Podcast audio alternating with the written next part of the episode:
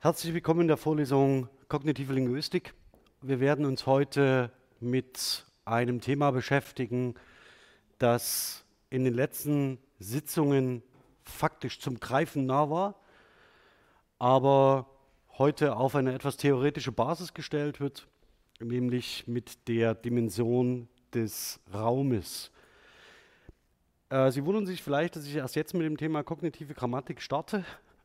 Es wundert mich selbst ein wenig, aber schlussendlich ist es an dem Punkt, in dem wir uns hier in der Vorlesung befinden, über das Programm, eine sehr gute Möglichkeit, um unterschiedliche Aspekte neu aufzunehmen, zusammenzuführen, weiterzudenken und auf eine bestimmte Basis zu stellen. Unter kognitiver Grammatik werden im Wesentlichen alle Anstrengungen verstanden, die wir uns bisher in einzelnen Aspekten genauer angesehen haben. Das heißt, alle Arbeiten zum Thema der Metapher, alle Arbeiten zum Thema des Entrenchments, Embodiments, zur Kategorisierung und Schematisierung. Und die laufen unter dem Label der kognitiven Grammatik, selbstverständlich auch die Frame-Semantik und selbstverständlich auch die Konstruktionsgrammatik und andere Ansätze. Deswegen wäre es jetzt vertane Zeit, nochmal über die Grundlagen kognitiver Grammatik zu sprechen. Ich würde stattdessen wirklich eher vorschlagen, dass wir uns diese Woche mit dem Thema Raum auseinandersetzen und in der nächsten Woche mit dem Thema Motion, also Bewegung, und Zeit. Das sind drei sehr zentrale Konzepte, die in der kognitiven Grammatik eine große Rolle spielen, und uns dann in den letzten beiden Sitzungen auf die Konstruktionsgrammatik zu bewegen, die wiederum nochmal eine andere, ich sag mal, analytische Art und Weise vorführt, mit Sprache umzugehen. Insofern ist das Programm eher rund als in Folge konstruiert. Das heißt, es funktioniert in der kognitiven Grammatik nicht nach einem linearen, progressiven Aufbauprinzip, sondern die Darstellung hier in der Vorlesung folgt eher dem Modell, dass man bestimmte Aspekte zu der bestimmten Zeit in den Vordergrund stellt. Gut, zur Literatur, die für diesen Zusammenhang kognitive Grammatik, Raum, Zeit, verschiedenste Konzepte eine zentrale Rolle spielen. Hervorheben möchte ich erstmal die Arbeiten von Ronald Langacker, Foundations of Cognitive Grammar, 2 Bände, 87 und 91 erschienen. Das ist das Standardwerk noch heute für die kognitive Grammatik. Langacker beschäftigt sich im Wesentlichen mit der Idee, wie man verschiedene basale Konzepte wie die des Raums in Sprache und Bilder transformiert und was man aus diesen Bildschemata und aus sprachlichen Strukturen zu lernen vermag, und auf ihnen, auf dieser 2-bändigen Publikation bauen im Wesentlichen die aktuellen Ansätze der kognitiven Grammatik auf, auch der Konstruktionsgrammatik. Ich gehe ganz kurz durch. George Lakoff zur Metaphorik, den hatten wir schon sehr oft in diesem Zusammenhang. Warum spielt er hier wieder eine Rolle? Sie erinnern sich vielleicht, dass ich an verschiedenen Stellen gesagt habe, dass räumliche Erfahrungen, die Sie machen, sehr oft in einem übertragenen Zusammenhang verwendet werden. Und da kommt Lakoff ins Spiel. Das heißt, über den metaphorischen Gebrauch von Sprache oder der Metapherngebrauch in Bezug auf die Darstellung und Übertragung bestimmter räumlicher und körperlicher Erfahrungen. Daneben Jackendorf, Conceptual Semantics and Cognitive Linguistics, spielt eine zentrale Rolle für den Zusammenhang zwischen der Frage, wie man Sprache begründet, erwirbt und vor allen Dingen gebraucht, hat einen sehr starken Zug zur Semantik und neigt dazu, diese Semantik von der Grammatik abzukoppeln, bewegt sich aber im Wesentlichen sehr eng in diesem Feld, das wir hier beschreiben dürfen, die Publikation von 96 und von 2003, das ist hier zeitlich sortiert und geordnet, darf ich da hervorheben. Dann Holger Dissel, ja, zu Demonstrativer, also Demonstrativpronomina in der Sprache, arbeitet vor allen Dingen typologisch. Seine Arbeiten gelten als einschlägigst in diesem Bereich. Und falls Sie irgendwann mal in Richtung Thüringen unterwegs sind, der lehrt auch nicht so weit von hier. Dann haben wir John Taylor zur Cognitive Grammar. John Taylor ist jemand, der wiederum auf diese Raumkomponente und diese Raumkonzeption großen und starken Einfluss hat und diese vorantreibt. Dann haben wir William Croft und Kruse mit den Cognitive Linguistics. Das sind auch sprachtypologisch arbeitende Wissenschaftler, die dann vor allen Dingen auch über die sogenannte Radical Construction Grammar von Croft für die Konstruktionsgrammatik essentiell werden. Dann Evans und Green zur Cognitive Linguistics. Die Evans haben wir hier schon häufiger gehabt mit ihrem, es war nicht das Handbook, sondern es war so ein Nachschlagewerk zur kognitiven Linguistik, das sie ausgekoppelt hat. Und dann zum Schluss nochmal von Holger Dissel der Zusammenhang zwischen Demonstrativen und Joint Attention. Warum dieser letzte Punkt, Joint Attention? Das wird das sein, auf was ich heute zunächst als erstes gehe, als Thema. Joint Attention, Mutual Shared Attention und Group Cognition. Warum? Weil sie natürlich für den Zeigeraum, auch sprachlichen Zeigeraum, essentiell sind.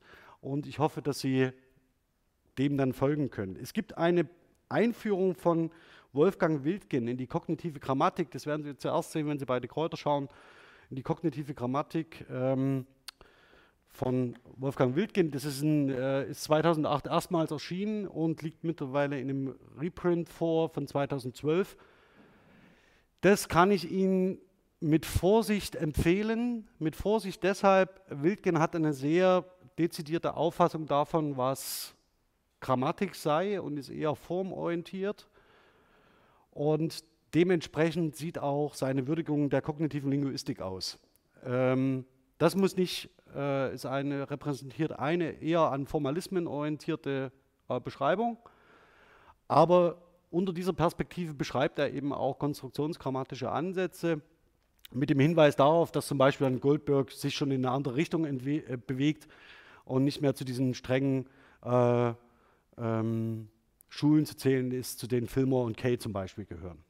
Also das heißt, das ist mit Vorsicht zu genießen, dennoch die Lektüre wert und als Studienbuch relativ preiswert zu erstehen. Es liegt leider nicht im Slub-Katalog für Sie vor.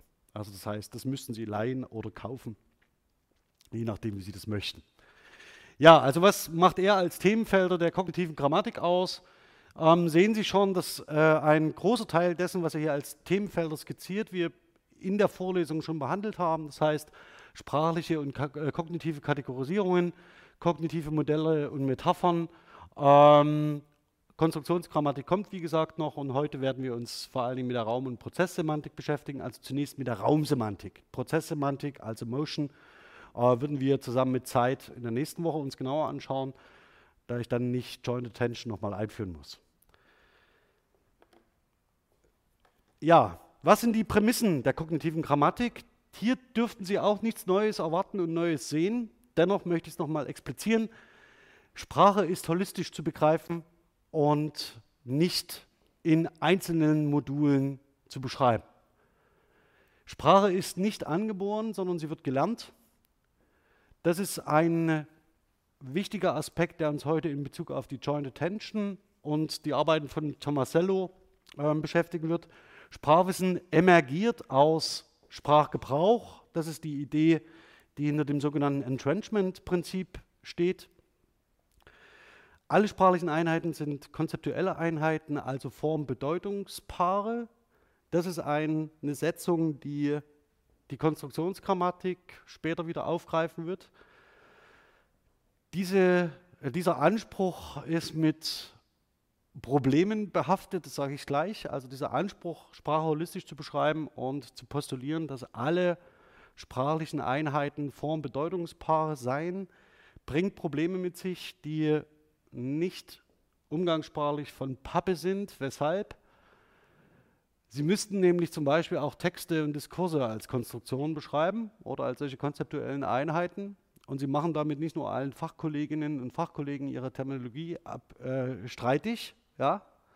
Das heißt, sie haben ganz praktische Auseinandersetzung mit ihrem engeren Kollegium, sondern sie müssten sich erstmal das Instrumentarium zurechtlegen, um so eine Konstruktion Text überhaupt zu erfassen. Also die Frage wäre dann tatsächlich bei solchen größeren Einheiten, ob man nicht tatsächlich alten Wein in neuen Schläuchen verkauft und dann terminologische Augenwischerei betreibt. Und um das zu umgehen, ist es zumindest in der Konstruktionsgrammatik so, dass man sich noch nicht sehr weit über die Ebene der Periphrase, also der Satzebene, hinauswagt, weil man, sobald man dies tut, sofort in den Gefilden von Argumentationstheorie, Diskurslinguistik, Textlinguistik, Gesprächslinguistik und so weiter wildert. Und davon kann man forschungspraktisch im Moment eher abraten, das zu tun. Nichtsdestotrotz, der Anspruch besteht. Ja? Also der Anspruch besteht, wir wollen mit einem bestimmten Modell Sprache ganzheitlich beschreiben. Nur die Einlösung dauert vermutlich noch etwas. Das ist der letzte Punkt, sehr zentral, gerade in dem, im Hinblick darauf, auf das Thema heute, nämlich Raum. Spracherwerb und Sprachgebrauch sind also basale körperliche Erfahrungen rückgebunden. Das heißt, sie haben sehr schnell ein Gefühl von hoch und tief, vorn und hinten, oben und unten, weil sie körperliche Erfahrungen machen, die ihnen den Raum näher bringen. Zugrunde liegendes Prinzip: Gravitation. Gut, das vielleicht zum Einstieg. Als zweites würde ich gern auf das Thema kommen, was wir als Voraussetzung benötigen, um über Raum zu sprechen, nämlich die Frage, wie können wir Aspekte der Perspektivierung theoretisch modellieren. Wir sehen hier als Einstiegsbild eine ziemlich ikonische Darstellung aus dem Spiel Monument Valley, dass sich die sogenannte Penrose-Treppe als leitendes Prinzip für das Gameplay gewählt hat. Das ist ziemlich markant und kann ich Ihnen, falls Sie irgendwann mal Zeit haben, 15, 20 Minuten, ja, vielleicht auch mehr, so übrigens, das mal auszuprobieren, um über Spiele mit Perspektiven zu staunen. Also das heißt, es wird Sie optisch verwirren und es ist gezielt so eingesetzt. Aber es ist ein sehr schönes Beispiel, wie man eine theoretische Frage von Perspektive und einem spielerischen Zugang dazu darstellen kann. Das können Sie vermutlich nicht mehr sehen. Ja, das ist das Origo-Modell von Bühler, wieder einmal zur Wiederholung. Ausgangspunkt, weshalb? Sie sprechen natürlich immer von sich in ihrem Körper von einer bestimmten Position aus und perspektivieren Wahrnehmungsgegenstände auf diese Art und Weise. Das heißt, wenn ich mich jetzt hier versteckte, ja, also Kinder würden so machen, also wenn ich mich jetzt hier versteckte, sehe ich höchstwahrscheinlich andere Dinge als Sie. Nichtsdestotrotz wären Sie höchstwahrscheinlich in der Lage, zu beschreiben, was ich möglicherweise sehe.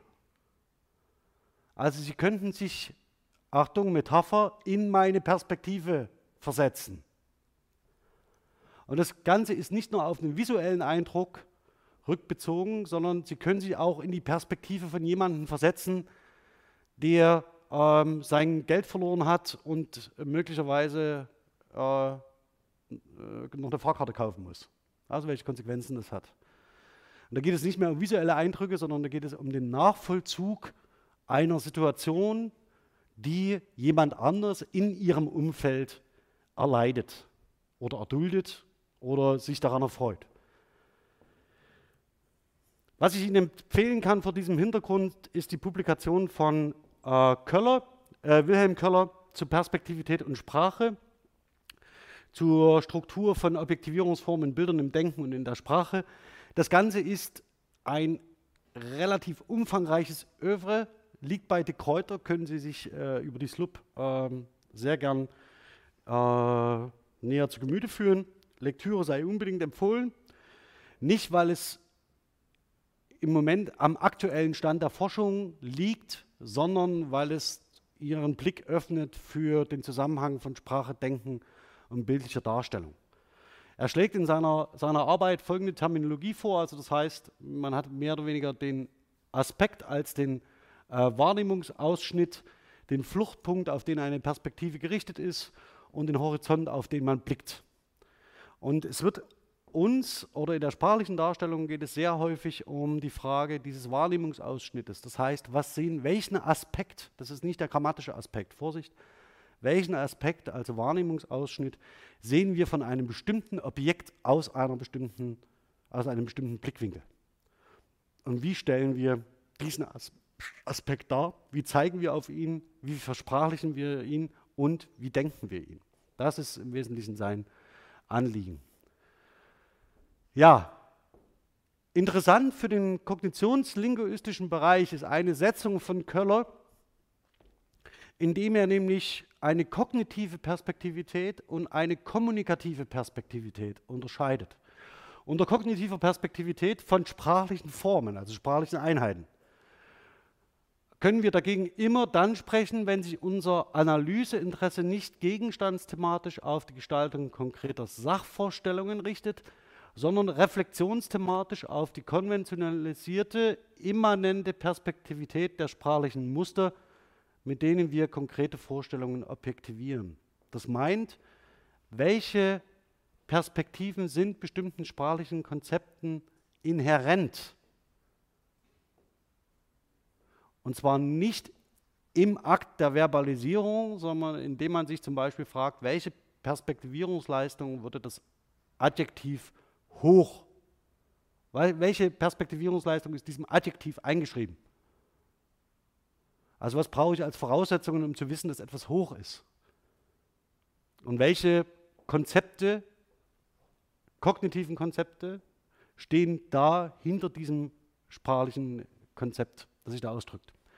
Also die Frage nach der kognitiven Perspektivität sprachlicher Formen zielt auf die Struktur des kollektiven Wissens. Also sind wir sehr nah an den Prämissen der kognitiven Grammatik dran, ohne dass Köller das für sich so ausstellt. Das sich in sprachlichen Mustern verfestigt hat und das die kommunikativen Perspektivierungsmöglichkeiten dieser Muster vordeterminiert. Also Sie sehen, ich reite jetzt nicht auf den Begriff verfestigt herum, aber Sie sehen, dahinter steckt eine Idee des Entrenchments, ohne dass er das in dieser Art und Weise expliziert. Jetzt zeige ich Ihnen noch die kommunikative Perspektivität. Die kommunikative Perspektivität wäre nach Köller etwas, das von dem wir sprechen können, wenn wir uns auf der Analyseebene der Sprachverwendung danach fragen, in welcher Wahrnehmungsperspektive konkrete Vorstellungsinhalte für einen Adressaten objektiviert werden. Das heißt, das wäre abgesehen von den Konzepten, die dahinter stehen, zum Beispiel die Frage, wenn ein 4-jähriges Kind sagt, der Turm ist aber hoch, ja, wird es in der kommunikativen Realisierung etwas anderes bedeuten, als wenn ein 27 Meter großer Mensch sagt, das ist aber hoch. Ja, also diese Konzepte lassen sich nicht aufeinander abbilden, sondern gehen von dem Sprechpunkt, also von der Origo des Sprechers aus und sind in der kommunikativen Realisierung anders zu bewerten als das kognitive Konzept, das hinter hoch steht. Das können Sie sich sehr gut vorstellen an einem zeitlich für Sie vielleicht relevanten Thema, dem Alter. Ja, also das Alter ist ein relationales Konzept. Es gibt nicht Dinge, die alt sind, sondern alt sind Dinge immer von ihrer Perspektive aus. In der Regel, wann würden Sie sagen, ist ein Mensch alt? Ab wann ist ein Mensch alt? Welches Lebensalter? Bieten Sie mir mal was an. Sie können offen sein. Also vermutlich bin ich für Sie alt. Es gibt keine Punkte. Extra. Also, ab wann ist ein Mensch alt für Sie? Bieten Sie mir mal was an. Ein Lebensalter, eine Zahl. 60. Okay. Ist das mehrheitsfähig? 80. Okay. Ich sage Ihnen jetzt mal ein Lebensalter und Sie sagen mir mal, ob Sie sagen würden, das ist eher schon aus Ihrer persönlichen Perspektive, das ist alt oder ist es eher nicht alt? 47. Ist das alt oder nicht alt? Was sagst du? Ja, genau du?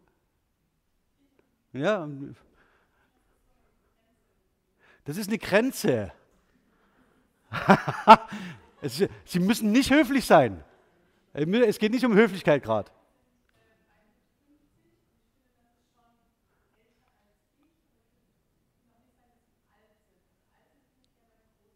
Okay.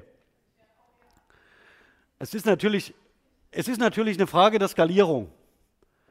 Also in der Regel, also wenn ich Ihnen jetzt noch ein anderes Adjektiv anbiete, sowas wie uralt, dann wäre es so, dass Sie natürlich, Sie sehen schon, wie man mit sprachlichen Mitteln dann auch bestimmte zeitliche Relationen abbilden kann, Sprichwort inhärente kognitive Perspektive. Ja.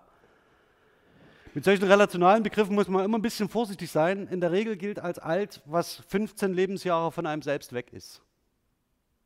Ja?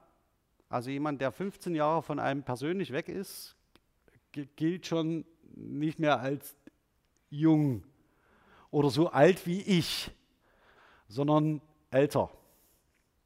Ja, und da wird schon so auch mit diesem Attribut belegt. Das können Sie sich nach oben und nach unten und je nachdem, in welcher Richtung Sie Lebenspartnerschaften schließen, können Sie sich mal überlegen, nach welchem Lebensalter Sie Partnerinnen und Partner wählen würden. Also das können Sie mal in sich gehen und das mal überlegen, bis zu welchem Alter das für Sie akzeptabel wäre. Und nach oben, nach unten im Übrigen. Und dann überlegen, wie Sie mit den 15 Jahren zu Passe kommen. Ja, also das nur zur Verdeutlichung dafür. Das sind natürlich kommunikative Konzepte, die je nachdem, von welchem Lebensalter aus Sie blicken. Also jemand, der 60 Jahre alt ist, würde wahrscheinlich nicht sagen, ich bin alt, sondern der würde sagen, mein Nachbar, der ist 75, der ist alt. Ich nicht. Und diese relationalen Konzepte hängen natürlich in höchstem Maße von der kommunikativen Perspektivierung des jeweiligen Sprechers ab. Und die sind natürlich nicht in dem kognitiven Konzept Alter aufgehoben. Da wäre zum Beispiel eher so eine Spannweite von 15 bis 20 Jahren, wäre eher in der kognitiven Perspektivierung dieses Begriffes, dieses Konzeptes aufgehoben, aber nicht ihre je spezifische kommunikative Perspektive, die sie einnehmen. Das ist das, was man damit zeigen kann. Okay. Joint Attention. Der Versuch zu wissen, was die beiden sehen. Ja, also sich dafür zu interessieren, auf was könnten die beiden schauen, ist ein Grundantrieb menschlicher Existenz. Sie können sich nicht vorstellen, dass die beiden unbeabsichtigt, zufällig mit Teleobjektiven in dieselbe Richtung schauen. Sie unterstellen in dem Moment, dass die beiden das wohl absichtsvoll tun, also eine Intention dahinter steht. Und sie unterstellen auch, dass das, was da zu sehen ist, möglicherweise für sie von Interesse sein könnte. Deswegen können Sie sich mal in Experimenten versuchen, einfach in Menschengruppen wohin zu zeigen. Ja, sozusagen da, schau. Wer von Ihrem Umfeld mitschaut, was es da zu sehen gibt. Oder stellen Sie an der Straßenecke mal hin und schauen so nach oben und warten drauf, bis die Ersten stehen bleiben und mit ihnen nach oben schauen. In der Hoffnung, Achtung, dass das, was Sie da sehen, Ihnen einen Vorteil verschafft für die eigene Existenz. Also zum Beispiel zu überleben oder eine zusätzliche Nahrungsquelle zu finden oder schlicht unterhalten zu werden. Das sind nur drei mögliche Benefits, die sie erhoffen. Und evolutionär sind sie als Menschen phylogenetisch darauf geeicht, genau dies zu tun. Sie können dem überhaupt nicht ausweichen. Sie sind darauf geeicht, zu schauen, wie ihr Umfeld auf Umwelt reagiert. Und sie sind auch darauf geeicht, dass sie ihrem menschlichen Gegenüber absichtsvolles Handeln unterstellen. Also wenn ein Mensch in eine bestimmte Richtung schaut oder Hilfe schreit oder davonläuft, würden sie in der Regel eher diesem Verhalten folgen, um in der Regel ihr eigenes Überleben zu sichern. Und dem können sie nicht ausweichen. Dieser kognitive Effekt oder diese kognitive Fähigkeit ist von Michael Tomasello als Joint Attention beschrieben worden in den späten 90er Jahren. Und es ist die einzige kognitive Fähigkeit, die Menschen von anderen Primaten unterscheidet. Es ist nicht die Fähigkeit zu sprechen. Es ist die Fähigkeit, mit anderen Lebensformen, ja, hier Menschen, also wir müssen in Richtung KI, müssen wir ein bisschen aufpassen zu denken, dass im Moment geht die Entwicklung in diese Richtung, das heißt mit anderen Daseinsformen, in der Regel Humanoiden, einen gemeinsamen Aufmerksamkeitsfokus zu etablieren. Ein sehr, sehr schönes Beispiel dafür ist das Abbiegen mit dem Fahrrad, oder das, wenn Sie mit dem Fahrrad an der Kreuzung stehen und auf der anderen Seite stehen Linksabbieger und Sie wollen herausbekommen, was er gesehen hat. In der Regel werden Sie versucht sein, mit dem anderen Blickkontakt herzustellen. Der signalisiert, wir wissen voneinander und wir achten jetzt ganz kurz darauf, was passiert. Also, dass ich dich nicht verletze und du mich nicht. Das ist ein Verhalten, was Sie nicht in der Grundschule gelernt haben. Also man versucht, Ihnen das einzuschleifen in verschiedenen verkehrspolitischen Schulungen, auch bei der Fahrschule, ja, und so weiter. Und man versucht, Ihnen das nahezubringen, diese Regel. Die befolgen Sie aber intuitiv. Und diese intuitive Befolgung dieser Herstellung dieser gemeinsamen Aufmerksamkeit, jetzt zu wissen, aha, möglicherweise passiert jetzt Folgendes und ich achte darauf, was du machst. Ich weiß, dass du weißt, was ich mache. Das sind Effekte dieses Joint Attentions, dieser Etablierung eines gemeinsamen Aufmerksamkeitsfokus. Andere Beispiele, gemeinsam kochen. Andere Beispiele, wir bauen gemeinsam eine Sandburg. Nächstes Beispiel, wir bauen gemeinsam an einem Lego-Modell. Alles das sind Handlungen, die Kollaboration hervorbringen, aber nicht, weil sie irgendwie zufällig im selben Raum sind, sondern weil sie bewusst ein gemeinsames Aufmerksamkeitszentrum etablieren und nicht nur eigene Ziele verfolgen können, sondern auch gemeinsame. Also sind in der Lage, von ihrer eigenen Verhaftetheit in ihrer eigenen Position zu abstrahieren auf das, was der andere tut. Und das unterscheidet sie von allen anderen Primaten, zu denen sie auch gehören. Dass sie sprechen können, also dass sie das gelernt haben zu sprechen, ist ein zufälliges Ereignis. Also sie sind in der Lage zu sprechen und sie haben auch möglicherweise, wenn sie über Chomsky und die Universalgrammatik gekommen sind, haben sie noch so im Kopf, ich habe Sprache im Kopf und die muss nur richtig getriggert werden und dann lerne ich ein paar Regeln, ich habe ein Lexikon im Kopf, dann bringe ich die Regeln und das Lexikon zusammen und bilde Sätze. Und Tomasello ist davon weggegangen und hat gesagt, die Sprache ist ein zufälliges kulturelles Artefakt. Das hätte auch alles andere sein können, mit dem Sie sich verständigen. Und Sie haben in Ihrem Umfeld genügend Möglichkeiten, sich auszudrücken. Sie können zeigen, Sie können Bildsprache entwickeln. All das passiert in der Menschheitsgeschichte auch. Also unsere Schrift, die wir haben, resultiert aus einer Bildsprache, die wir entwickelt haben. Und dass wir gesprochen haben, sind auf alle Fälle Aufmerksamkeitslaute, mit denen sie auf etwas zeigen. Und aus diesen Aufmerksamkeitslauten heraus entwickelt sich sowas wie eine menschliche Sprache und Achtung, die geben sie an die nächste Generation weiter. Ihre Kinder lernen Sprache von Ihnen. Wenn Sie Kinder isoliert aufziehen, lernen sie keine Sprache.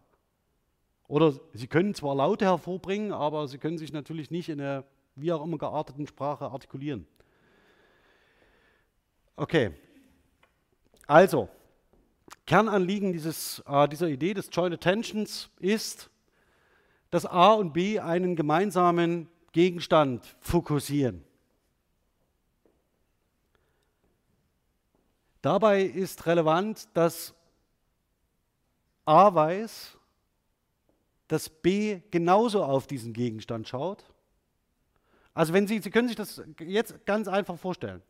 Sie sitzen jetzt in der Vorlesung, genau hier. Sie sitzen nebeneinander. Sie wissen, dass Ihr Nachbar oder Ihre Nachbarin hier sitzt mit der Intention, der Vorlesung zu folgen gerade. Und Sie wissen, dass bestenfalls Ihr Nachbar genau diesen Aufmerksamkeitspunkt ebenfalls fokussiert. Und das Entscheidende ist dieses Wissen darum, dass sowohl A und als auch B wissen, dass dies der Fall ist. Also A weiß, dass B fokussiert und B weiß, dass A weiß, dass fokussiert. Und dieses Wissen voneinander, also dieses Wissen darum, dass der andere genauso auf diesen Aufmerksamkeitspunkt schaut, das ermöglicht Ihnen die Perspektivübernahme. Das ermöglicht Ihnen, darüber nachzudenken, was der andere in der Perspektive sieht.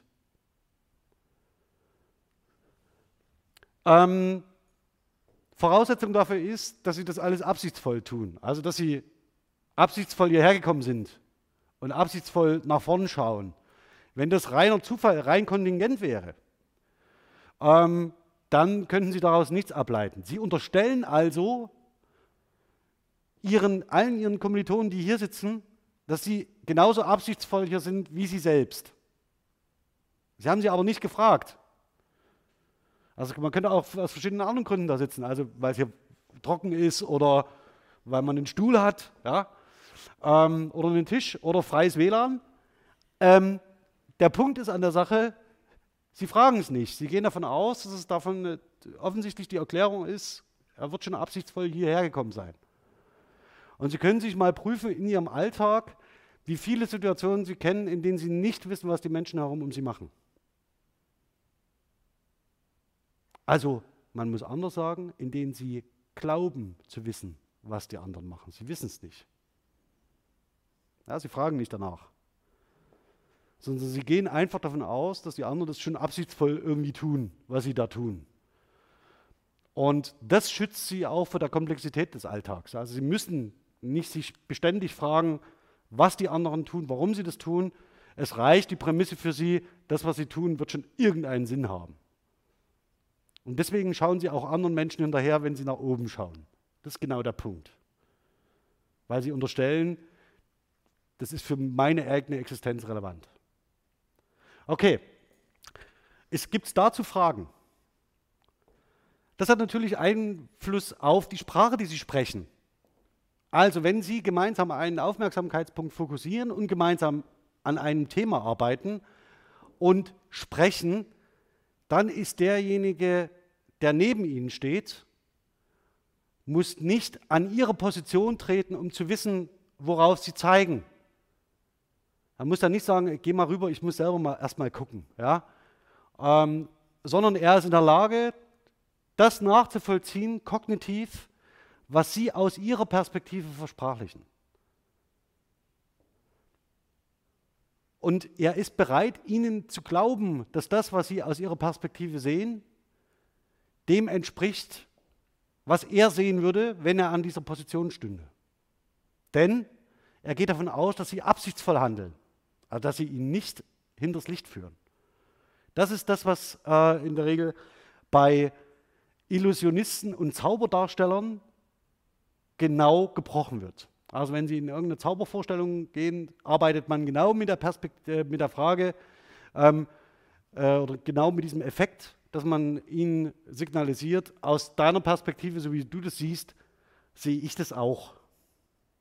Also man verbirgt konsequent vor Ihnen alles, was an schwarzen Tüchern, bei durchgesägten Menschen, dass da zwei Menschen drin stecken. Ja, man tut alles dafür, um, müssen Sie mal Zaubervorstellungen oder Copperfield, schauen Sie sich meinetwegen die Copperfield-Dinger an, ja, oder Houdini. Man tut alles dafür, um Ihnen zu signalisieren, dass der Aufmerksamkeitsfokus, der entsteht, nicht durch eine perspektivische Täuschung erzeugt wird oder gestört wird, sondern der Unterhaltungswert für Sie liegt darin, dass Sie annehmen, dass die Perspektive des anderen genauso wie ihre eigene ist oder dass sie die Perspektive des anderen durch ihre Perspektivierungsleistung erklären können. Was natürlich nicht der Fall ist, weil man sie bewusst täuscht. Das ist so ein Fall. Andere schöne Fälle, Betrug, Lüge und so weiter. Also Sie sehen, es gibt eine Menge sprachlicher Äußerungen, in denen es genauso funktioniert. Oder wir erzählen nur die Halbwahrheit, nicht alles und so weiter. Also das heißt, es gibt eine Menge sprachliche Strukturen, in denen genau diese Prämisse außer Kraft gesetzt wird. Gut, keine Fragen dazu erstmal. Dann komme ich mal noch zu dem anderen Punkt, und zwar der Mutually Shared Attention. Das heißt, die Vorstellung, dass man gemeinsames Wissen über die geteilte Aufmerksamkeit erwirbt, hat, bewusst einsetzt. Es geht also im Wesentlichen darum, dass A und B einen Gegenstand fokussieren. Das hatten wir schon, das ist die Voraussetzung. Dann ist es entscheidend, dass A weiß, dass B den Gegenstand fokussiert und umgekehrt. Auch das hatten wir jetzt in diesem Basiskonzept der Joint Attention bereits. Der dritte Punkt ist aber, dass A weiß, dass B weiß, dass A den Gegenstand fokussiert. Das ist ein bisschen komplex, aber der Punkt ist, das Wissen darum, dass sie eine bestimmte, oder sagen wir mal so, Wissen ist eine bestimmte Repräsentationsform. Also stellen Sie sich vor, Sie schauen gemeinsam mit Ihrem Nachbarn oder mit Ihrer Nachbarin auf einen gemeinsamen Punkt. Wir nehmen mal diesen Flügel. Sie wissen, dass Ihr Nachbar auf diesen Flügel schaut. Das wäre Punkt 2. Ja, also Sie wissen, dass Ihr Nachbar auf diesen Flügel schaut. Das wissen Sie. Das Entscheidende ist aber nun, dass Ihr Nachbar auch weiß, dass Sie wissen, dass er auf den Flügel schaut. Ja, das ist nochmal eine Spur weiter. Und selbst wenn Sie jetzt nicht mehr diesen Flügel fokussieren würden, aber über diesen Flügel sprechen, also im Gespräch das Fokussieren, reicht diese Repräsentationsform bereits aus, um so etwas wie eine mutually shared intention, also eine gemeinsame Wissensbasis, zu etablieren über einen bestimmten Gegenstand. Ihre Sprache ist im Wesentlichen genau das. Ihre Sprache ist eine konventionalisierte Wissensform, also eine Repräsentationsform von Wissen, die genau auf diese Art und Weise überhaupt nur funktioniert. Also, wenn Sie zum Beispiel sagen, alt, um mal bei dem Beispiel zu bleiben, ja, Sie sagen alt, dann wissen Sie, dass die Person, mit der Sie sprechen, sich auch auf diesen Gegenstand fokussiert, das heißt auf dieses Adjektiv alt oder Alter als Konzept. Und Sie wissen zugleich, dass Ihr Gegenüber weiß, dass Sie das Objekt fokussieren. Das ist das eine. Und die letzte Stufe ist, Sie wissen beide voneinander, dass Sie sich beim Betrachten dieses Konzeptes selbst vergewissern, indem Sie es beide beobachten und dieselbe Wissensbasis teilen. Es nützt nämlich nichts, wenn Sie mit jemandem gemeinsam ein Objekt fokussieren und sagen wir das Konzept Alter und das Gegenüber kennt es nicht. Dann können Sie zwar beide draufschauen, Sie können sich auch vergewissern, dass Sie beide draufschauen, aber Sie wissen nicht, was das Gegenüber weiß. Und Sie gehen automatisch davon aus, dass Ihre Wissensbasis mit der von B, also mit Ihrem Gegenüber, im besten Fall identisch ist. Es gibt ein paar Konzepte, wo das, ein paar Situationen, wo das nicht funktioniert. Ich lerne eine Fremdsprache. Das nächste ist, wenn Sie sich selbstverständlich darüber äußern, ob, jetzt fehlt mir ein schönes Beispiel, ob Pinguine Federn oder Haare haben, Ja? Aus Ihrer Perspektive werden Sie, wenn Sie sagen, Pinguine haben ein Fell, werden Sie bei Ihrem Gegenüber auch davon ausgehen, automatisch, dass Ihr Gegenüber das selbst auch so sieht. Solche Dinge kommen nur raus, wenn man sie expliziert. Also wenn man diese Wissensbasis, diese Repräsentationsform expliziert, dann kommen Bruchstellen heraus, indem man das nicht mehr sieht. Wir hatten in einem anderen Kontext ein sehr schönes Beispiel ist, wer zuerst kommt, mal zuerst. Ja? Dass es da nicht darum geht, dass man als Erster am Tisch sitzt und ein schönes Bild malt. Das wissen Sie aber erst, wenn es darum, wenn Sie das tatsächlich dieses Explizieren, wenn Sie dieses Nicht-Explizieren, dieses Wissen und die Bedingungen dieses Wissens, werden Sie bei Ihrem Gegenüber davon ausgehen, dass es ein Sprichwort zum Beispiel so versteht wie Sie. Und das ist in dieser Repräsentationsform, in dieser dritten Stufe hier gemeint. Jetzt können Sie noch eine Stufe weitergehen. Stellen Sie sich vor, also die meisten von Ihnen werden Lehrer. Da ist es so, dass Sie in einer ähnlichen Situation stehen wie ich gerade. Das heißt, Sie sind allein, der Rest ist gegen Sie. Ja, schon räumlich so geordnet. Der Punkt ist, dass da Ihnen nicht bei dem aktuellen Klassenteiler 27 Kinder als Individuen entgegenblicken und sagen, ich habe hier eine Perspektivierung von mir, und ich weiß, dass neben mir jemand sitzt, der schaut auch nach vorn, und ich weiß, daneben sitzt auch noch jemand, sondern diese Individuen sind sich durchaus darüber bewusst, dass sie eine Gruppe bilden. Und diese Gruppe ist eine kognitive Einheit. Es ist nicht so, dass da 27 unterschiedliche Individuen sitzen, die alle Einzelziele haben oder mit einzelnen anderen Individuen gemeinsame Ziele verfolgen, wie in der Shared Intention angelegt, sondern es ist durchaus so, dass es eine Gruppenidentität gibt oder eine als kognitive Einheit, und diese kognitive Einheit der Gruppe kann eigene Ziele verfolgen, die mit den individuellen Zielen der Individuen in dieser Gruppe nicht zwingend konform sein müssen. Aber als Individuum in einer Gruppe weiß man immer, es gibt so etwas wie eine Shared Intention, also einen gemeinsamen Aufmerksamkeitsfokus auf einen Punkt. Das kann ich mit dem individuellen Partner etablieren, diesen Aufmerksamkeitspunkt. Aber ich weiß auch, wir sind zugleich Teile einer Gruppe, und ich kann mich kann reflektieren, welche Ziele verfolgt die Gruppe, welche Perspektivierungsleistungen nimmt die Gruppe ein, wie stellt sich die Gruppe als kognitive Einheit zu bestimmten Situationen auf und wie reagiert sie in bestimmten Situationen. Das, was wir im Moment haben, ist um den Begriff Asyltourismus. Ja? Können Sie vor der Folie mal betrachten, was das für eine, wie Sie das beschreiben könnten. Das ist eine relativ komplexe Gruppe, wenn man sagt, ja, wir sind halt 80 Millionen irgendwie. Aber man kann sich durchaus schon fragen, ob es möglicherweise eine bestimmte Perspektivierung auf einen bestimmten Gegenstand gibt, der mit Einzelinteressen und der mit Gruppeninteressen zusammengeht. Und Sie können sich fragen, wo stehe ich hier und passt das zu meiner individuellen Perspektive oder passt das nicht dazu? Und das sind möglicherweise Fragen, die man hier ableiten kann. Man kann es auch sehr viel tiefer hängen.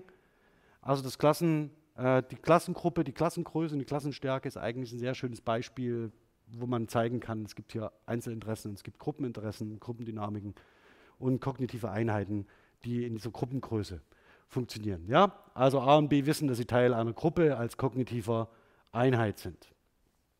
Damit verbunden sind die Arbeiten von Edwin Hutchkins, und die werden im Moment in der auch wieder für die KI-Forschung belebt und ausgebeutet.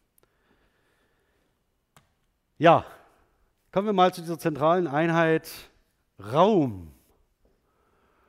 Raum ist eine Kategorie, die in der kognitiven Linguistik eine zentrale Rolle spielt, denn die Raumerfahrungen oder die räumlichen Konzepte, mit denen sie aufwachsen, die sie als Erste lernen, gehen auf sehr basale Erfahrungen zurück. Und ich will Sie deshalb diesbezüglich auch nicht auf die Folter spannen. Es gibt räumliche Bezüge, sogenannte spatiale Bezüge, die basal sind für sprachliche Konstruktion. Und hier reihen sich faktisch alle kognitiven Grammatiker der Reihe nach ein. Also exemplarisch Langacker, Lakoff, Tell Me und Johnson dann für die Metaphorik. Und diese spatialen Relationen, sie bilden den Grund, das ist die Prämisse, also sie bilden den Grund für die Etablierung anderer sprachlicher Konzepte. Zum Beispiel Emotionen, Zeitrelationen, was wird noch gern, und alle metaphorischen Übertragungen. Also wenn ich sage, ich spreche über den Gegenstand, ist es nicht so, dass ich im Moment darüber stehe, räumlich, sondern natürlich den Gegenstand in den Blick nehme. Sie können das mit allen anderen Dingen auch tun. Das hatten wir vor allen Dingen im Bereich der Metapher. Das heißt, ich überwinde den Graben zwischen zwei Parteien. Dass man das natürlich zunächst räumlich sehen kann, aber das in der Sache nicht gemeint ist. Diese räumlichen Erfahrungen, diese basalen Erfahrungen gehen davon aus, dass sie als Menschen, wenn sie aufwachsen oder auch geboren werden, relativ schnell mit Phänomenen wie Schwerkraft in Verbindung kommen und vor allen Dingen Dinge wahrnehmen, die sich in ihrer Vertikalitätsachse auf einem anderen Punkt befinden. Also schlicht größer oder kleiner sind als sie selbst. Also sie stellen fest, Dinge fallen herunter, vielleicht auch sie selbst, ja, wenn sie gerade anfangen zu krabbeln oder zu laufen oder was auch immer. Also Dinge fallen nach unten, das Wasser im Wasserhahn fließt nach unten, also von ihrem Sprecherpunkt aus gesehen, also rein physikalisch nicht nach unten, sondern immer zur größeren Masse hin. Also das Gravitationsprinzip, was da greift. In ihrer Wahrnehmung allerdings ist es so, dass es ein Oben und ein Unten gibt und natürlicherweise in ihrer Wahrnehmung fallen alle Dinge von oben nach unten. Es gibt nichts, was anders wäre, außer die Dinge, die fliegen, also Flugzeuge, Luftballons und so weiter. Ja, also das heißt, Vögel, ja, die fliegen auch, aber sie werden auch relativ schnell lernen, dass es mit Kraftaufwand verbunden ist, also dass das nicht allein passiert. Das nächste, was Sie kennen, Vertikalitätsachsen, dass Dinge größer und kleiner sind als Sie. Auch das sehen Sie unmittelbar aus Ihrer Perspektive, also dass Sie entweder nach oben schauen müssen oder nach unten. Und dass schon diese Orientierung und Blickachsen an diesen Vertikalitätsachsen zentral ist für Ihre eigene Wahrnehmung, die sehr früh einsetzt und vor allen Dingen danach für Ihre sprachliche Prägung. Das sind Muster, die Sie relativ basal erfahren, nicht reflektieren. Ja, zu den spatialen Relationen. Das ist das, was auch in Experimenten mit Kindern relativ früh festgestellt wird. Also wie schnell können Kinder feststellen, dass eine Kugel, die sie in einen Becher tun, in diesem Becher ist. Ja, und dann den Becher nachverfolgen, um zu sehen, wo die Kugel wieder rauskommt. Und dann in Zaubertricks sehr verwundert sind, wenn die auf einmal nicht mehr drin ist. Ja? Also das heißt, da gibt es wunderbare Experimente, entwicklungspsychologische Experimente, wann das einsetzt. Also das Containment ist die Einhegung, die unterschiedliche Grade haben kann. Also etwas kann komplett eingeschlossen sein. Zum Beispiel Ihr Herz. Da kommen Sie in der Regel recht schlecht ran. Also es gibt Möglichkeiten, aber besser erst, wenn Sie dann schon sehr, sehr, sehr, sehr, sehr, sehr alt sind. Also das heißt, Sie kommen nicht an Ihr Herz. Ja, das ist komplett eingehegt. Und dieses Einbettungsverhältnis ist natürlich etwas anderes als zum Beispiel das Wasser in Ihrer Flasche. Und diese Unterschiede schon, diese Grade der Einbettung, das heißt, was bedeutet denn, wenn ich sage, etwas ist in etwas anderem? Und diese Gradierung lernen Sie sehr, sehr schnell. Das heißt, kann ich etwas, das in einer Flasche ist, herausholen? Und wie sieht es mit dem Herzen aus? Ja, kann ich das, geht das auch oder geht das nicht? Ja, da sehen Sie schon, dieses Containment ist ein graduelles Phänomen. Das heißt, es gibt Dinge, die Sie in etwas reinlegen können, also dass Sie einhegen können. Es gibt Dinge, die aus Ihrer Perspektive von vornherein nur eingehegt existieren.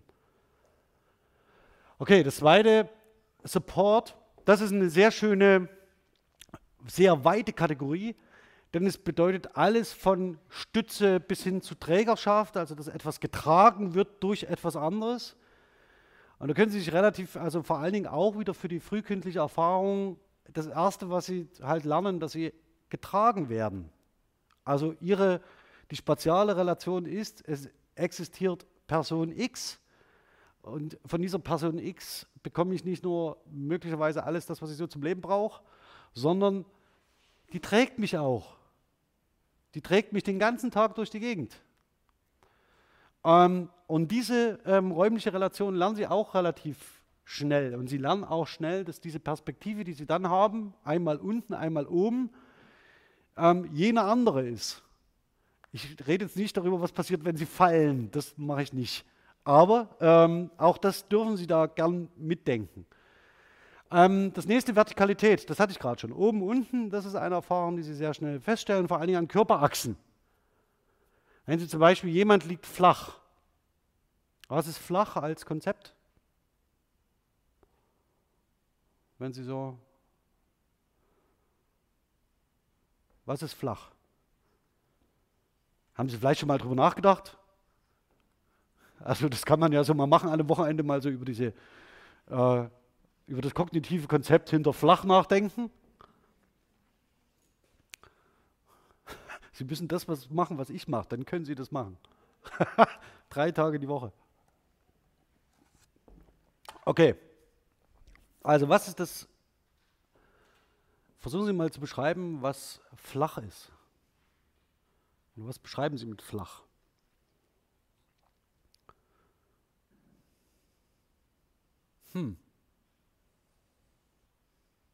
Ja? Das ist was Breites, aber nicht hoch. Ja? Kommt schon nahe. Warum ist denn etwas breit und nicht hoch?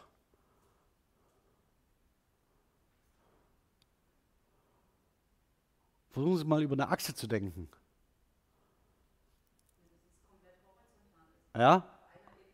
Also es gibt eine, es hat in die Vertikale keine Erstreckung, aber in die Fläche. Ach so, da flach, Flächen, okay. Also das heißt, ja, es ist alles nur Metapher, was wir brauchen. Okay, also etwas ist flach und da ist, ist der Vertikalitätsstatus so, dass Sie sagen, wenn etwas flach ist, tatsächlich, wenn Sie sagen, jemand liegt flach auf der Erde, dann zeichnet dessen Körperachse sich durch eine Horizontale aus. Also das heißt, der ist nicht vertikal aufgestellt, sondern jetzt eben gerade nicht. Und diese Bezeichnung dieser horizontalen Achse, ja, die bewerten Sie sekundär vor der Vertikalitätserfahrung, die Sie haben. Da zeige ich gleich noch, wohin das läuft. Kontiguität, das heißt eine räumliche Nähe, Nachbarschaft, ein räumlicher Zusammenhang, den Sie herstellen können zwischen Objekten, die nebeneinander auftauchen, also die nebeneinander stehen und die zueinander gehören, also wie zum Beispiel das Dach auf dem Haus. Ja? Okay. Das sind Dinge, die zusammengehören. Also das sind räumlich nahe Dinge wie ein Gartentor und ein Gartenzaun. Ja, also das heißt, das sind Konzepte, die unmittelbar miteinander in näherer Verbindung stehen. Ja. Spatiale Relationen können sprachlich auf sehr verschiedene Art und Weise ausgedrückt werden. Wir rechnen jetzt mal, wir fangen jetzt mal gar nicht damit an, dass die meisten Begriffe und Konzepte, die Sie kennen, eine räumliche Fundierung haben. Das heißt, wenn Sie sagen Bahnhof, dann verbinden Sie damit einen bestimmten Ort. Wenn Sie sagen Haus, dann wissen Sie in der Regel, aha, das ist das und das und das und das und das. Und es gibt für Sie prototypische Häuser und es gibt für Sie welche, die eher nicht so prototypisch sind. Ein Zelt zum Beispiel ist kein prototypisches Haus. Und mit den meisten dieser Konzepte verbinden Sie auch Orte, das heißt Plätze, an denen idealerweise diese Dinger stehen. Damit fangen wir jetzt mal gar nicht an, sondern es geht um relativ abstrakte Kategorien, mit denen Sie räumliche Verhältnisse oder spatiale Relationen ausdrücken können. Das sind in der Regel zunächst erstmal relationale Präpositionen und phrasale Ausdrücke, also Präpositionalphrasen, die Sie einsetzen können, um einen bestimmten Ort von Ihrer Sprecherposition aus zu signalisieren. Oder wenn Sie mit jemand anderem einen gemeinsamen Aufmerksamkeitsfokus etablieren, dem Sie zeigen, schau mal über das Regal. Also neben Ihnen steht, deswegen sind diese Beispiele immer so dankbar. Neben Ihnen steht ein Kind, das ist so hoch. Und Sie, naja, ich zeige Ihnen das mal, was passiert. Also Sie legen hier hin, hier liegt ein Objekt. Ja, dieses Objekt ist faktisch über der Sichtachse der Person, die davor steht. Und ich würde sagen, ja, greif mal oben drauf oder oben drüber, da liegt es. Das Kind weiß relativ schnell, was ich meine. Und zwar, dass ich meine, von ihm aus gesehen über, nicht von mir aus. Also muss es irgendwo dazwischen sein. Und es greift dahin. Und diese Etablierung eines gemeinsamen Aufmerksamkeitsfokus ist die Voraussetzung dafür, dass Sie gemeinsam überrelationale Begriffe, also spatiale Relationen, sich im Raum orientieren können. Wir hatten das hier in der Vorlesung schon ein paar Mal mit rechts und links. Also wenn ich nach links zeige, zeige ich aus meiner Perspektive nach rechts. Sie sind aber in der Lage, wenn ich sage rechts, zu abstrahieren, in welche Richtung das ist, ohne dass ich es zeige. Das heißt, Sie würden automatisch auch, vielleicht nach 3, 4 Versuchen, in die entsprechende Richtung gehen. Anderes Beispiel, geh mal nach vorn und geh mal zurück. Geh mal vor, dann siehst du es. Ja? Und zwar von der Position aus des anderen, nicht von meiner. Versteckspiele, geh mal dort hinter die Wand. Geht davon aus, dass der Angesprochene weiß, wo er sich zu verstecken hat. Okay, also zunächst erstmal relationale Präpositionen und phrasale Einheiten. Die werden unterschieden zwischen topologischen und Richtungsrelationen. Topologische Relationen sind die Orte angeben, also in, auf und bei. Das sind diese typischen Beispiele, die wir vorhin auch hatten. Etwas liegt auf etwas, etwas ist in etwas anderem drin, also Containment, oder Kontiguität, also etwas ist bei etwas anderem. Das sind diese typischen topologischen Relationen. Relationale Richtungsrelationen sind über, unter, vor, hinter und im Osten, also mit denen Sie bestimmte Richtungen andeuten. Über bedeutet, es liegt über etwas anderem. Und Sie brauchen faktisch schon ein Verständnis von Richtungsrelationen, um das zu finden.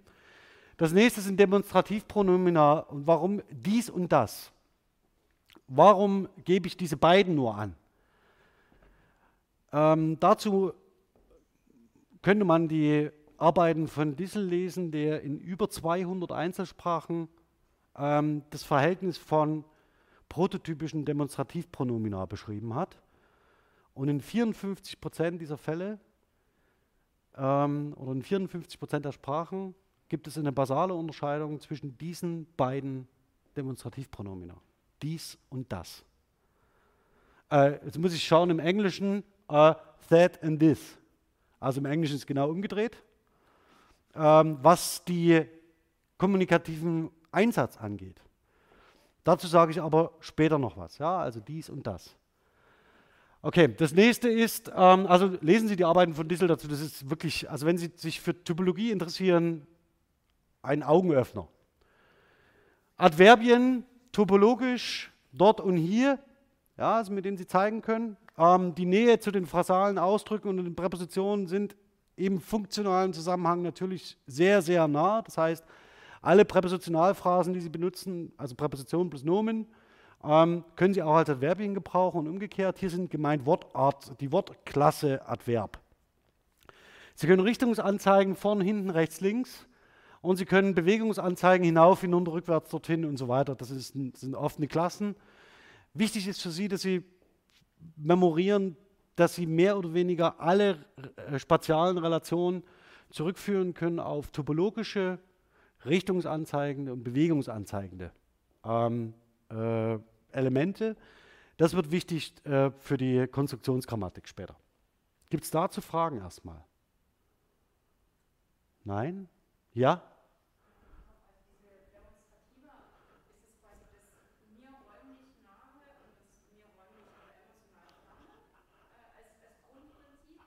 Vielleicht. Warten wir es mal ab. Sag ich noch was zu. Okay. 2 Beispiele würde ich ganz gern mit Ihnen im Folgenden noch diskutieren. Nämlich einmal die Frage oben und unten über Gravitation und Körperachsen. Die Arbeiten, deswegen weise ich hier dezidiert darauf hin, die Arbeiten von Stephen Levinson sind hier zu zitieren und anzugeben, also Space and Language and Cognition. Und das besondere Beispiel des Handstands. Ja? Warum ist es besonders? Weil es mit den Vertikalitätsachsen spielt. Normalerweise wissen Sie, dass der Kopf oben ist und die Füße unten. Also so gehört sich das. Ja? So steht man gefälligst hier rum. Also Kopf oben und Füße unten. Das passt auch mit Ihrem Gravitationsverständnis relativ gut zusammen. Ja, das heißt, Sie lassen das fallen, Hände hier, ich lasse jetzt nichts fallen, von oben nach unten. Jetzt ist das Problem, wenn jemand einen Handstand macht, dann ist die Frage, wenn Sie sich das Bild jetzt anschauen und Sie sehen denjenigen, der da den Handstand macht, befindet sich der Horizont über oder unter seinem Kopf?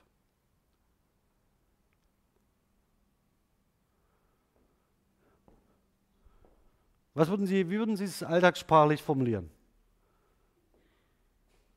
Was würden Sie sagen? Über oder unter seinem Kopf?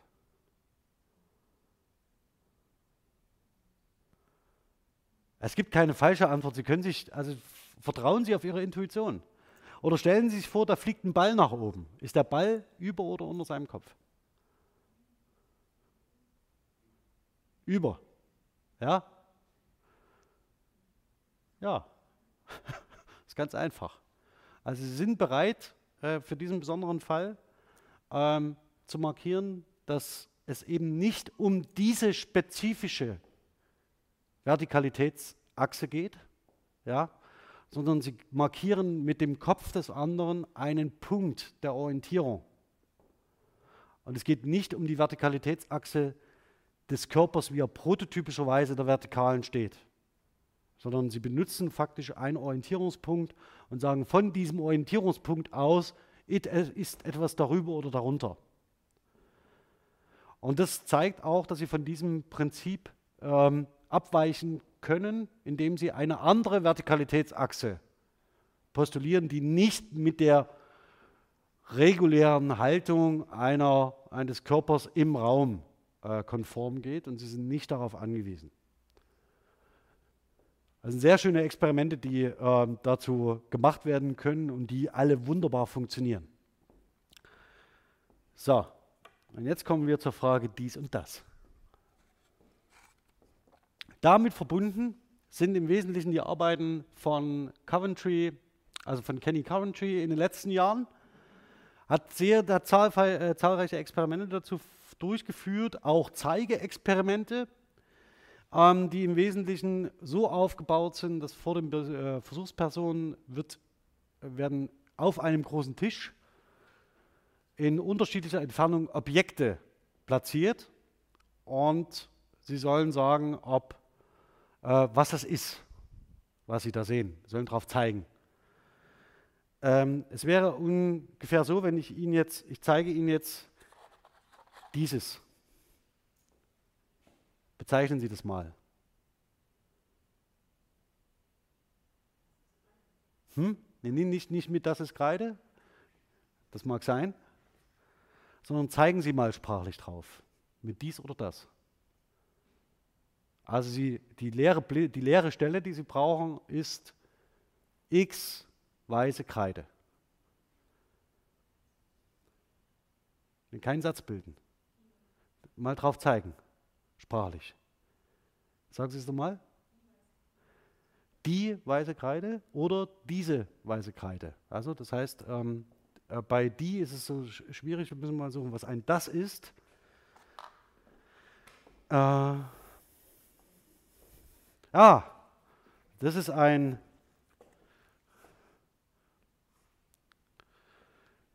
Was ist das? Zeigen Sie mal drauf, sprachlich. nicht das ist. Kein Kopularsatz. Sie sollen sprachlich drauf zeigen. Wie würden Sie denn, versuchen Sie das mal zu explizieren, ja? Ja? Ja, je nachdem. Was ist denn je nachdem?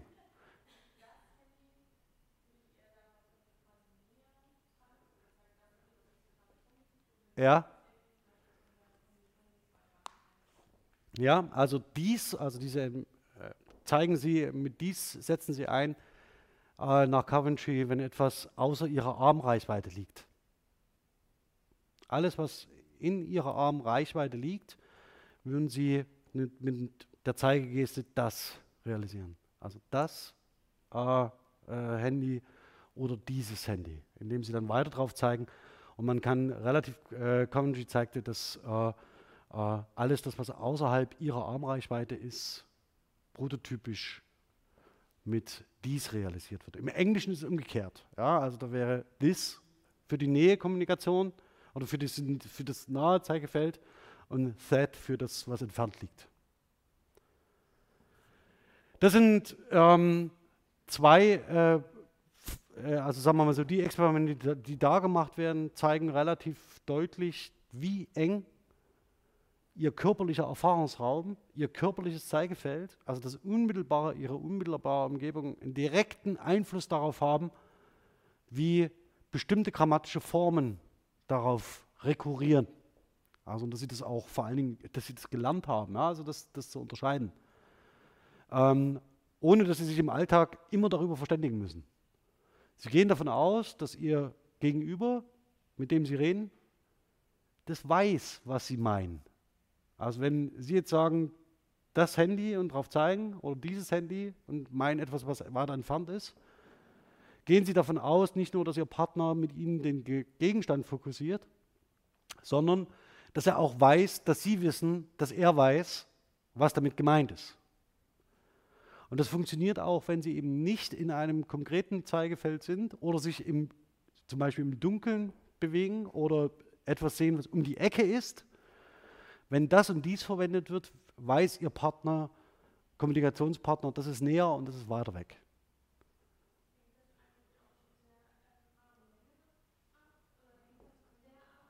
Nein, nein, nein. Das wäre eine Frage der kommunikativen Perspektivierung. Ja, also das heißt, man kann nicht pauschal sagen, das sind 37 Zentimeter, sondern man würde sagen, wie das Alter. Es hängt halt von Ihnen persönlich als Sprecher und Ihrer kommunikativen Perspektivierung von Wahrnehmungsgegenständen ab. Daraus können Sie keine kognitive Perspektivität ableiten. Aber es wäre so, dass es so ein Muster gibt und dieses Muster heißt, alles, was außerhalb der Reichweite meines Arms ist, wird für mich mit diesem Demonstrativpronomen im Deutschen mit dies belegt.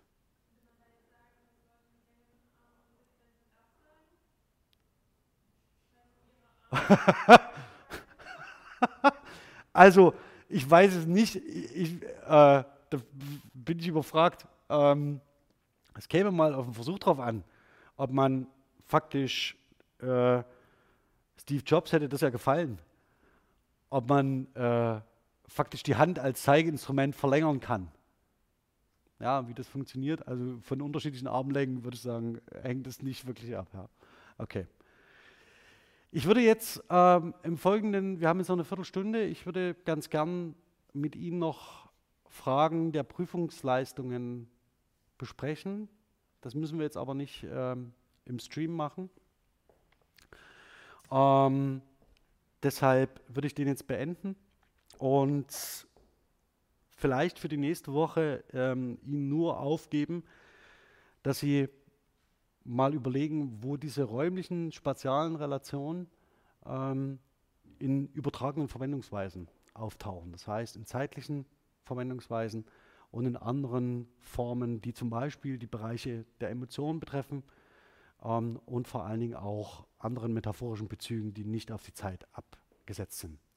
Bis dahin erstmal und wir machen jetzt weiter mit den Klausurbesprechungen oder lektürebezogenen Aufgaben. So, jetzt müsste ich das mal kurz noch umstellen.